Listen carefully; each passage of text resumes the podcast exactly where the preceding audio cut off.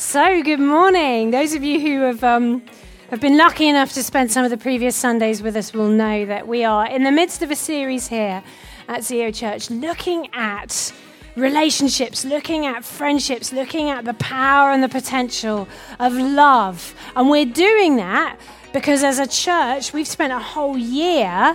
Because did, did you know, someone told me yesterday, people, I don't want to break bad news to you, but apparently it's 10 shopping Saturdays till Christmas. Yeah. I know, I know, yeah. I just thought I'd share that with you so you could feel the same panic I did. Anyway, now put that out of your mind. So we're coming towards the end of this year, but we've had such an amazing year. Thinking about the giants in our society, what are the biggest challenges? To us as individuals, to us communally, as people in this culture, in this time, in this place? What are the things that our society struggles with? And as people of God, as people following Jesus, reading the Bible, what does the Bible have to say into those things, into our current culture? And this is the series we've been looking at, looking at the basics. The what do we? What does the Bible say to us about those be, beyond anyone else? That's what BASE stands for. The people who we love more than anyone else. How do we do those relationships better? How do we reach the potential of what those things could be? And this morning, I want to talk to you about the potential and power of lifelong, long term relationship. We're going to look at the challenge of loving long term and how we do that. And I want to ask you a question this morning, particularly thinking of the rising generation, so people who are in their teens, their 20s, their 30s, maybe. What, what do you think is the blueprint that most people hold in their minds for modern relationships? I wonder what you think. In July 2014, Time magazine reported the results of a survey which asked millennials exactly that question. And it asked them to make so, to vote on a series of modern alternatives or options for what sort of marriage they would support. What would they like to go for? You can see some of them on the screen here. So there were some interesting suggestions. You'll see there is the till death do us part, which you might say is more traditional, except in this case, divorce was actually um, made illegal. So once you got married, you're stuck with it. There's literally no getting out. But there were some other options, if you're thinking that sounds a little too committed for you. There was the presidential marriage. So this is where uh, your vows last for a term of four years. And then after eight years, you can start again with someone else. Anyone fancying that this morning? Someone's, some of you are counting, like, oh, yeah, I'd be up for that. Yeah, okay. There is uh, the multiple partner marriage, which I always think is interesting because I could do with an extra pair of hands around the house. So that was an option as well, that you had the option to marry more than one person if you wanted to. There was the real estate marriage, very practical. Before you start, you think, how long do I want this to last? How much do I? Is, you could choose what it says, uh, three, uh, five, seven, ten, or thirty years. So presumably in each relationship, you think, I think this one's got maybe seven years in it. And you make a decision between you. How long are you committing for? So you're not saying anymore we'll stay together forever. You're saying, I, I'll commit to five years, or I'll give you seven years, or I'll give you ten, and everyone knows where they stand. The most popular, though, was the beta marriage, the blue line here. And what that is, is it takes its name from uh, the, the world of product launching. If you have a new product, a beta test is where you go through a phase before you properly launch it, where you test it all out, you try it, you, you do some market research, you look for pitfalls, and you can still adapt and change if you need to because you're not really committed. And the beta marriage, therefore, is where you've got two years to basically trial it, give it a trial run but it, you don't actually become committed until you're two years in. So if you want to, you can bail in that time. What do you think about that one? That was the most popular. And it's interesting, isn't it, how our culture is so commitment fearful now. And if you think about it, it's not just in relationships, it's in many, many contexts. So you don't tend to buy a car now, you lease one. Because then, if you change your mind, you can swap it or you can upgrade it. You can change even your phone, the phone most of us have got in our pocket. We don't buy a phone and then keep it till it dies or stops working. Well, sometimes we do, but we, that isn't the intention. You keep it until there's a better one, a better model out, and you upgrade, don't you? That's what you do. You don't keep the same one. That would be crazy. And it's interesting in our culture that is so commitment phobic, how that then relates to our relationships. And in the context of that, I wonder if the happily ever after model of relationships, particularly of marriage, you know, you could say, is this just a Disney myth now? And it's interesting, if you look at the rates of something like divorce in our culture, actually, divorce rates are falling. In fact, the stats that I was looking at last week said that in 2017 there were fewer divorces. It was the lowest divorce rate that has been since 1973. Actually, the divorce rate is much lower than it has been at times when it was a bigger issue. But part of the reason for that is so is the rate of marriage. People are nervous about entering into this sort of commitment. Some figures just out of interest. In 2016, there were 4,700 marriages a week compared to 1940, so quite a long time ago when there were 9,000. So, somewhere between the 40s, 50s, and now, we've literally halved the marriage rate in our culture. And we know that long term relationships like marriage are a challenge. Divorce rates rise the longer you've been married. That's not rocket science, is it? But the younger you are when you get married, the higher the chance that you will get divorced. Interestingly, those of us who have been married a while I've, I've been married 20 years next year. And apparently, if you make 20, the odds are very good. So I said to James, this is good news for us. But we do know that the challenge of long term relationship is a real one. And it's not just marriage. We have many other ways of forming lifelong commitment in our society now. If we look at civil partnerships and say, maybe it's something about those people who get married that's the problem, but civil partnerships too, the rate of disillusion of, of, of civil partnerships is also rising. If we look at same sex marriage and something that's a, a new thing in our culture, even there, the rates of divorce and separation are starting to rise. So we see this across all the different contexts where we are trying to do our human best to form committed, lifelong relationships. And there are plenty of people who are asking if actually the problem is, is that we're doing something that's out of date. I, uh, a couple of weeks ago when I was preaching, I shared a lot from this book by a guy called Zygmunt Bauman. He's a philosopher who wrote this book called Liquid Love. And it's talking about the way we do relationships in our society now. And he said this about marriage. He said, commitment to another person or persons particularly an unconditional commitment, and most certainly a till death do us part, for better, for worse, for richer, for poorer kind of commitment, looks for evermore like a trap that needs to be avoided at all costs. Ouch, that's harsh. But that's what he's seeing in our society's attitude to a commitment to something lifelong, like a marriage is. So, what does the Bible have to say into that culture? Does it just mean that it's totally out of date? What does it have to speak about the potential of that sort of relationship? And of course, the Bible talks about marriage right at the start in Genesis. But what we see in the New Testament is that those verses about marriage are quoted in a couple of interesting contexts, and I want to share with you some thoughts that come from those spaces. Here's the first one. This is from Matthew 19, and this is Jesus quoting the original Old Testament blueprint for why marriage exists. It's the beginning of this verse is the Genesis quote. It says, "For this reason, a man will leave his father and mother and be united to his wife." And then Jesus adds his thoughts on it saying, "What God has joined together, let no one separate." And two things are clear from Jesus' quoting of that Old Testament blueprint and, and, the way that he talks about it. And the first one is Jesus clearly has an intention that there is a lifelong commitment here. That marriage is something that is designed to last long term. The context of this passage is that it was at a time in their culture where divorce was changing and developing, and there was something that was called an any cause divorce. And what an any cause divorce meant is that the guys who were married, because I'm afraid it was a very patriarchal society then. So a guy who was married could at any point in his marriage decide that he'd basically had enough of his wife.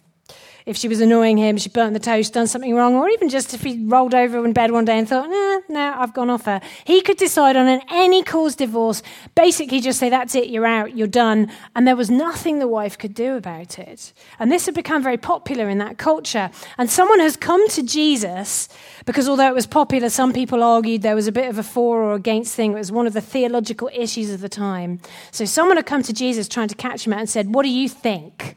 Is it okay to divorce for any cause like that. And this is what Jesus is asking. And he's clearly saying that marriage is intended to be permanent. When he talks about, when he quotes the Genesis Old Testament stuff, he says that the, the, the husband and wife are united. He uses this word that means that they're stuck together like glue. It's the same word that the Greeks would have used for when you have a wound that's mended. It's designed to be permanent.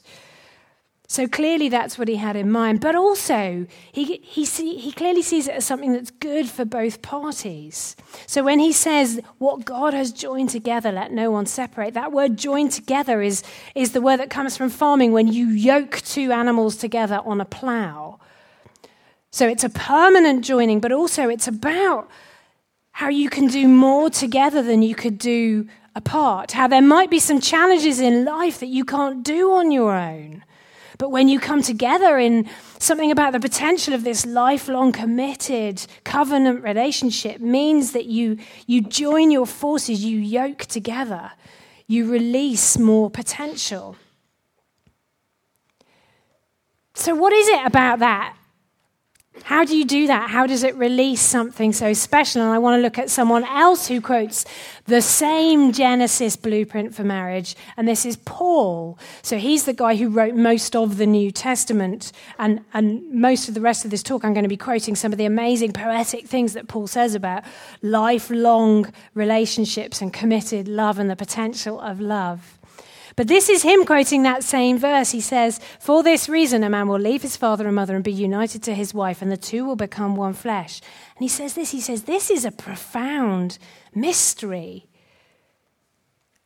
And what Paul's reflecting there is there's something happening here that, that's bigger than what I can understand. He's looking at something which, on the face of it, is just two people getting together for life. But there's more. Something supernatural is happening in that space. Something beyond human understanding. Something special. Literally, what he says is um, there's a deep secret hidden within this. Something bigger that it hints towards, it whispers towards, it echoes something else. And he talks in this passage in it's a book called Ephesians in Ephesians 5 about how something about the way that we do lifelong committed relationships echoes something about the way that God has committed to us as people, that God loves his church, his people. There's this supernatural significance. So, just slightly earlier in Ephesians 5, he says this, and he's talking about how husbands love wives, but just by the way, wives, that goes both ways. He says, Love your wives just as Christ loved the church and gave himself up for her to make her holy, cleansing her by the washing with water through the word, and to present her to himself as a radiant church without stain or wrinkle or any other blemish, but holy and blameless. Now, I don't know about you, but honestly, I read that and I slightly think, huh? And then you read it again and you think, no, I still don't really understand it. There's some confusing words in there. I want to show you the way that the message translation puts that verse, because when we read these verses, we remember that Paul wasn't writing in English, so we're always reading a translation. And the message is a paraphrase that tries to put, to get the essence of what he's trying to communicate into more modern day language, so it's sometimes easier to understand. And this is how the message puts that section of his letter. It says, Christ's love makes the church whole his words evoke her beauty. Everything he does and says is designed to bring the best out of her, dressing her in dazzling white silk, radiant with wholeness. And remember the context here. Paul is talking about marriage and he's reflecting on this profound mystery that it somehow has a significance, that it speaks to us of a bigger potential, of a different type of love, the most amazing type of love that God shows for us.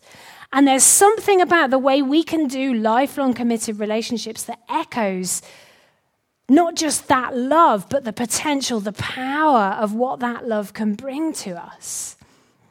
And I want to just look at three things that this passage that Paul talks about here, that some of the things that he's talking about say about the potential of that love. What is it that it does that's so special? Three things. The first thing is this it is about when one person chooses another person. In marriage, we find someone, we choose them, and we decide to make this intentional commit, commitment to them for the rest of our lives. The language that Paul uses literally means we set them apart, we make them special, we make them holy. It's the same language that's used to describe things that are holy, special, different, significant. And in the context of a relationship, when someone does that for us, whether it's marriage or whether it's another form of lifelong committed relationship, that is a tremendously powerful thing.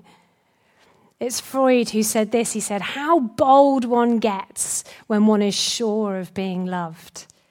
When you have a relationship, a context where someone has made that choice, they've spotted you, they've seen something in you, they've made a decision to go with you, and they're willing to commit to that for lifelong, long term commitment, that is a powerful thing. They're saying, You are special, you're valuable, you have potential. I'm going to invest in you, and I'm going to commit to doing that for the long term. That security, that space creates something amazing. And the second thing that we do when we make that type of commitment to someone realistically is we do that in spite of their faults. So I don't know if anybody here is a perfect person. Any perfect people in the room? we like you too, Harry. But none of us are perfect, are we? We all do have faults. We have flaws. We have things about us that aren't always the best. You might see us on a good day in church and we've got our smiley faces on, but trying to see, try seeing us first thing the next Monday morning and you might see a slightly different picture. And if you think you have no faults, then do get married or get into a lifelong relationship and then you'll find out what some of them are. If you think someone else has no faults, then try marrying them because you will find out what some of them are. When you've spent 20 years with someone, you get to know them pretty well. Well, 30, 40, 50 years. Some of you guys have been married longer than I have. But marriage is about creating a space where we make a decision to view someone as though they didn't have those faults. We make a decision to focus on them as though they're, they're, Paul literally says, cleansed, purified, clean, washed in dazzling silk. They are a version of themselves that actually they're not yet. We see the potential of what they could come and we choose to see that in them. We choose to cheer them on. We choose to love them in that way. Tim Keller, who's a Christian author, wrote this book called The Meaning of Marriage, and he said this about what happens when we do that. He said, To be loved but not known is comforting but superficial. To be known and not loved is our greatest fear. But to be fully known and truly loved is, well, a lot like being loved by God. It's what we need more than anything. It liberates us from pretense, humbles us out of our self righteousness, and fortifies us for any difficulty life can throw at us. If we as people can choose to love someone else in this way, we echo something of the way that God loves us. We bring something of the power and potential of what love can be if we can push the limits on it and do it well. And what we release in the person we love is a space where they can become the best version of themselves. And the third thing that we then do is we present them to the world as that best version of ourselves. Because when you have someone who loves you that much and is committed to you and sees you as the best version of yourself, you can step out into things that you couldn't do otherwise. Some of us, as parents or godparents or friends, or we get to do that with kids. And we see literally a kid who has no idea what they can do or how capable they are learning, how amazing they can be. And we get to cheer them on and celebrate that stuff. But for us, even as adults, we need that. And in these lifelong, committed, special relationships, someone else chooses to commit to us and does that for us. We can step into things that we wouldn't otherwise be able to do. We can be more courageous than we would be able to be we can be the best version of ourselves. That's an amazing thing. And we know that there is something sacred, something special about marriage in particular. That's why so many people believe that marriage is a special, sacred, covenantal relationship that's different from any other kind. But I would suggest to you that that same potential of what love can be is available to us in other sorts of relationships. So if you're sat here this morning and you're not married, you're not in that place, there is still the potential both for you to give and receive that type of love. We know people long for this. Two weeks ago, I spoke about the potential of friendship. And we live in a culture, a society that yearns, that longs for this sort of love and friendship, the security that you can get. This show, Friends, which probably most of us have watched, did you know that it is the most downloaded show of all time on Netflix? Apparently, at any one time, 4% of all of the things that are being watched on Netflix is episodes of this show. And that's not just in my house, although it is quite often in my house. We love this. Why? What was it about this show about four people who decided to do life together that caught the heart so much? Not just of my generation, because it's 25 years old. I watched this flipping thing when it was new, but now my daughter's generation are watching it. Why? Why did it catch us so much? We are addicted to the idea of friendship that pushes the limits of love, that says, actually, what if I committed to you and I was there for you? And I chose to do that with you, not because I married you, but just because we're amazing friends and I think you're awesome. What if I chose to cheer you on in spite of your faults, to create a space where you could be the best person you could be, where I would be there for you, whatever life threw at you? So, what I want to talk about in the rest of our time this morning is how? How do we do that? How do we love in a way that pushes against what our society tells us? Don't take any risks, don't commit yourself, hold something back, stay safe. How do we choose to love in a way that defies that? So that we bring something of this potential to the world. Because we must recognize there's a spiritual battle here. So much of what we've talked about in this series is about amazing things that God has created for us as people who are designed to be connected, designed to experience the intimacy of friendship, relationship, human connection. But we live in a world where there are spiritual forces that are much darker that would love to break that up that would love to steal the potential that God has put out into the world. Because if we had a world of people who were able to be the best versions of themselves, that could change our world. If we could be the best versions of ourselves, but even more than that, if we could step into the best that God longs to do through us, if we could take everything that we're carrying, all our hopes, our dreams, our visions, the things that we're inspired for, and release them to their full potential in this world, how could it change everything? So there is a spiritual battle here that we need to push back against and make a decision to do this better. And I want to bring you five thoughts that come from probably the most famous passage ever written from the Bible about love. And it's this one, which is another passage that Paul wrote. And it's from a book called 1 Corinthians in the Bible. You may have heard it at a wedding or something like that. And Paul is talking here. It's this beautiful poetic little passage about the power of this sort of love, committed, long term love. So I want to share five thoughts on how we do this. And each time I want to ask you a question. So you might want to go into this time thinking about some of the relationships in your life. Maybe you are married, you have a committed covenantal relationship like marriage. Maybe you're thinking about your friendships, particularly the, the people who are really special to you, your best friends. Maybe you're thinking about a relationship that has potential. Or maybe you're thinking about a relationship that is struggling. Lifelong loving is hard. Maybe there's a relationship that actually you need some inspiration on, some help with.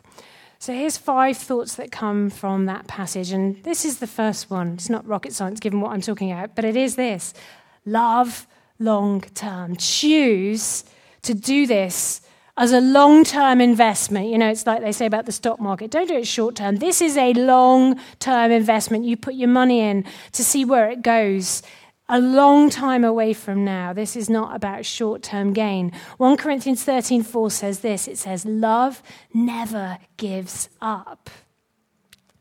Literally, the language that Paul uses there says, love perseveres.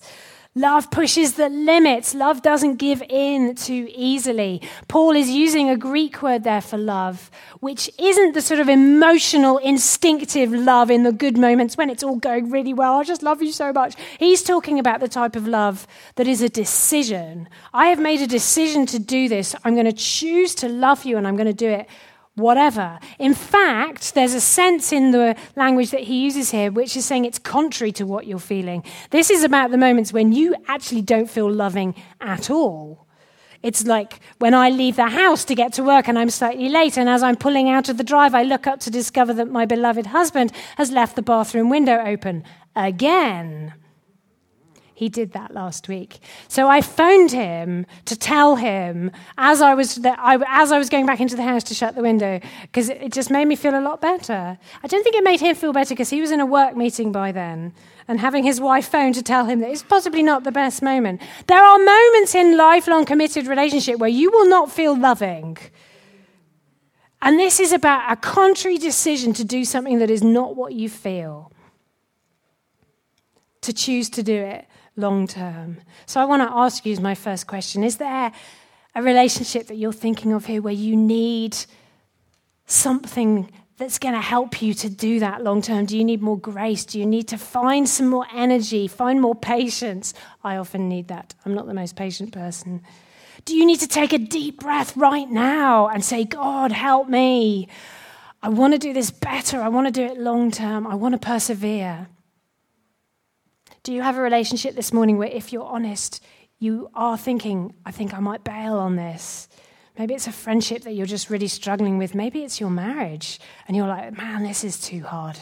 Maybe there's something better there. But is God whispering to you this morning, don't give up? Love long term. Push the limits. We can do this. Don't miss the potential of what this relationship could be. Number two is this put someone else first. Paul, in the second week of this series, talked much more about this. How can we be other centered in the way that we love? Because the honest truth about long term, lifelong relationship is it's not about you. But that is radical to our culture. This is a guy called Anthony Giddens. He's a sociologist, and he's talking, another person, a commentator, talking about the way that we love. And he's talking about what he calls the pure relationship, which is the way that he says our society loves in our current culture. And he says this each person is in it for what can be derived by each person, continued only insofar as it is thought by both parties to deliver enough satisfaction for each individual to stay within it. I don't know about you, but I don't think I'd last very long in that sort of relationship where the other person would only stay with me as long as I was giving enough satisfaction for them to stay within it. It feels quite scary, it feels quite insecure, it feels quite pressured. But that's the reality of what, how our society tells us to love. God's love, the potential of this sort of love is something so different. It's about the ultimate security, intimacy, a safe place. This is 1 Corinthians 13:4 at the end of the verse. It says, Love cares more for others than it does for itself. Loving like this is about putting someone else first. I love the way the Passion Translation, this is another translation of what Paul says, puts it. It says, Love refuses to be jealous when blessing comes to someone else. Love does not brag about one's achievements or inflate its own importance. This is about being other centered. It's about how can I make this person shine? How can I create a space where they can be even better, where they can be the best version of themselves? How can I cheer them on? How can I celebrate everything that they are? And when we do that for one another in a balanced way, in a relationship, in a friendship, in a marriage, that's that yoking together that Jesus was talking about. When suddenly we release this potential because together we can do so much more. It's like the I don't know if you've ever ridden a tandem. Anyone ever been on a tandem ride? Boy, is that a good test of how much you trust the other person that you're with. But it is about when we do this together, we can get over obstacles. We can climb hills that we couldn't do on our own. We can go faster, further, better. We can do more as individuals, but even together. That's what happens when we put others first. So, my third question how, my second question, how could you change the way that you're acting and reacting in the relationship that you're thinking of so that you could help the other person grow more, cheer them on to be even better, to celebrate better who they are, to give them the opportunity to become the best version of themselves. And my number three is one suggestion, actually, of something that you might be able to do, and it's this stop nitpicking. Did you know that you're not perfect? Did you know the person you're married to is not perfect? Now, that you're like, yeah, that I know. Did you know that your friends are not going to be perfect? When I'm teaching teenagers about friendship, I say this to them all the time. If you expect your friends to be perfect and ditch them the minute it becomes apparent that they're not, you will not have many friends because there are no perfect people in the world. 1 Corinthians 13:5 says this, love doesn't keep score of the sins of others, but in our human attempt at love if we're not careful we so often do, don't we?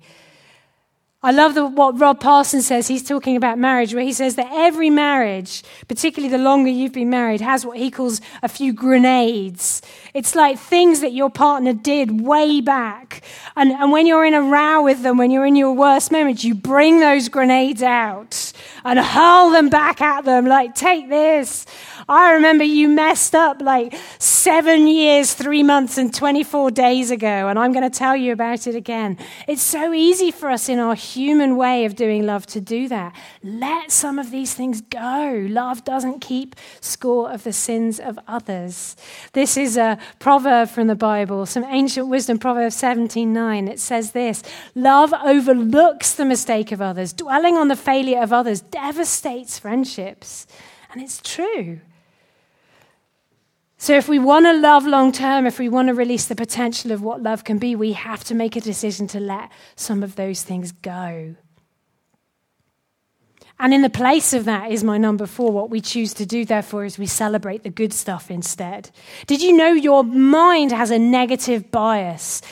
All human beings are better at spotting negatives than positives. This is another thing that Paul wrote. This is Philippians 4 8. He says, Summing it all up, friends, I'll say you do best by filling your minds and meditating on things true, noble, reputable, authentic, compelling, gracious, the best, not the worst, the beautiful, not the ugly, things to praise, not things to curse. How would it change the relationship you're thinking of right now if you could do that? How would it change it if you spent half of the time that you spend reflecting on how annoying that person is being right now, thinking about some of the most amazing things about them? Because unless you make an intentional decision to do that, particularly if this is a challenging phase for that relationship, you won't do it. Maybe some of us, what we need to do this afternoon is go home, grab a quiet moment, get a cuppa, get a piece of paper, and just write down all the good things about that person. Did you forget why you made friends with them in the first place? Did you forget why you love them? Did you forget why you married them? Because life can get in the way sometimes, particularly when we're both under pressure, when we're under strain, when we're struggling ourselves, we lose track of how amazing these other people are. Do you need to make a decision to do that today? And number five, then, is this just be there. How can we make a decision to be there for one another? I love the way that this passage ends. 1 Corinthians 13 7 says, This type of love, this amazing, potential filled, just mind blowing love does these things. It always protects, always trusts, always hopes, always perseveres. I love the defiance in that. Can we choose to love some people defiantly like that, saying, No, I will always protect you, I will always love you, I will always trust you, even when you've messed up. I will believe in you when you don't believe in yourself. When you've been the worst version of yourself, I will choose to see the best. I will always, always do that for you. And how would it change the life of that person if you did that? How does it change your lives when people do that? For you. It's amazing. I've had people who've loved me like that, and it's, I wouldn't be doing half the stuff I can do now if it wasn't for those people who are still with me and still doing life with me. I love when, uh, when Paul says that love always protects. That word literally means it's a, it's a place of shelter. It builds a roof over you. And it has two functions. It protects you from the challenges of life on a rainy day. I don't know if you were out last night. I was on Twitter late last night and I was seeing that the, the Hitchin Street Angels, some of the amazing people who go out late at night, Friday, Saturdays to look after people who've been out clubbing or who might need some support, they were out in the pouring rain last night. And I love this image that love builds a shelter over us for the rain and storms of life. But it's more than that. And it's the same word that's used in a, another very commonly quoted passage, which is from the Bible. It's 1 Peter 4 8, that says that we should love each other deeply because love covers over a multitude of sins. So, love builds a roof to protect us not just from the mess and storms of life, but from our own weaknesses, our own failings, our own inadequacies. Because it supports us, it protects us, it creates security, and it helps us to become the best version of ourselves that we could be. So be there. Make a decision to do that, to always protect, to always trust, to always hope, to always persevere. Because Paul ends this beautiful poetic passage with the most powerful three words about the potential of love, and it's these words. He says, Love never fails. But so often in our culture, human love does. We need God's help, don't we, to do this better, to release the potential of what this type of love can be. So, why don't we stand and I'm going to pray for us all and we'll get the band to come back. And so, right now, you might want to close your eyes again just so you can focus in this moment on what God is whispering to you. If you're with us for the first time today, we believe that God wants to speak into our lives. He knows what you're going through, the relationship you've had in mind. All this time I've been speaking, He knows that person. He knows you. He knows the challenges, the triumphs, the pitfalls, the perils of that friendship. And He wants to release something amazing in it. So you might want to just bring that person to mind right now. Even speak them in your mind to God right now and say, This is who I'm thinking of. God, this is, this is the relationship I need your help with. And Father God, we do just ask for your supernatural power to fill each and every one of us this morning. We thank you for the power of your Holy Spirit, that through you flowing through us, we can have a potential beyond what we could do as mere human beings, that we can push into the potential of relationship and love and friendship and those more committed relationships, our marriages, the lifelong relationships that we have that can be so hard. We can do it because you strengthen us, because you flow through us, because we do it in the context of our friendship with you, Lord God, which makes us better than we could ever be. We're so grateful for that. So, Father, for every relationship that people are thinking of in this space this morning, for every friendship that's been brought to mind, for every marriage that people are naming, for every other committed relationship that people are thinking about, we just ask that you would bring your blessing, bring your grace, bring your wisdom, and whisper to people's hearts right now what they need to hear from you to make that step forward in that relationship. Lord God, we pray for relationships that are struggling today. We pray for people who, if they're honest, have brought a relationship to you right now, which they have every intention of bailing on. And we say, God, give us new hope. Give us new vision. Help us to see the potential, but also help us find a way through. How do we get past those things that are difficult? Inspire people this morning. And finally, we pray for people who, as they've sat listening, their sadness is that they don't feel they have those type of friendships, that they've heard this and they yearn for a space where they can be loved like that, where they can have the security and the safety to be the best version of themselves. And we say, Father God, bless us all with those type of friendships, not just where we can be those friends to other people. Make us a family in a space where no one is forgotten, Lord God, that we can reach the potential of this friendship. And before I finish and get the band to play, I just want to give an opportunity here this morning because the most amazing expression of that friendship is in what God offers us. So if you're here this morning and you've never said yes to God, and maybe this is the first time you've ever heard someone talking about how you can have a relationship with God that is friendship, that is that type of love. There is no better space to live life in than knowing that you are loved unconditionally by God And that's what he longs to do. So if you've never had the opportunity to do that, I want to give you the opportunity to say yes to that this morning. So if that's you right now, why don't you just raise a hand, wave at me, catch my eye, I can see you, and then I'm going to pray. So, if that's you, if you want to take a moment this morning to say yes, if you want to step into that place of intimacy and security, security with God, then why don't you just do that now? And then I'm going to say a final prayer and hand back to the band. So, Father God, we thank you for the ultimate security of the love that you give to us. We're so grateful. We could never be the people that we are without the way that you love us. We're so grateful for how you love us, for the amazing privilege of getting to do what we do and doing life in partnership, in friendship with you, Lord God. Thank you for this amazing potential, for a love that defies and challenges, that always protects, always trusts, always remains, for a love that never fails. Just pray your blessing on each and every one of us this morning in Jesus' name. Amen.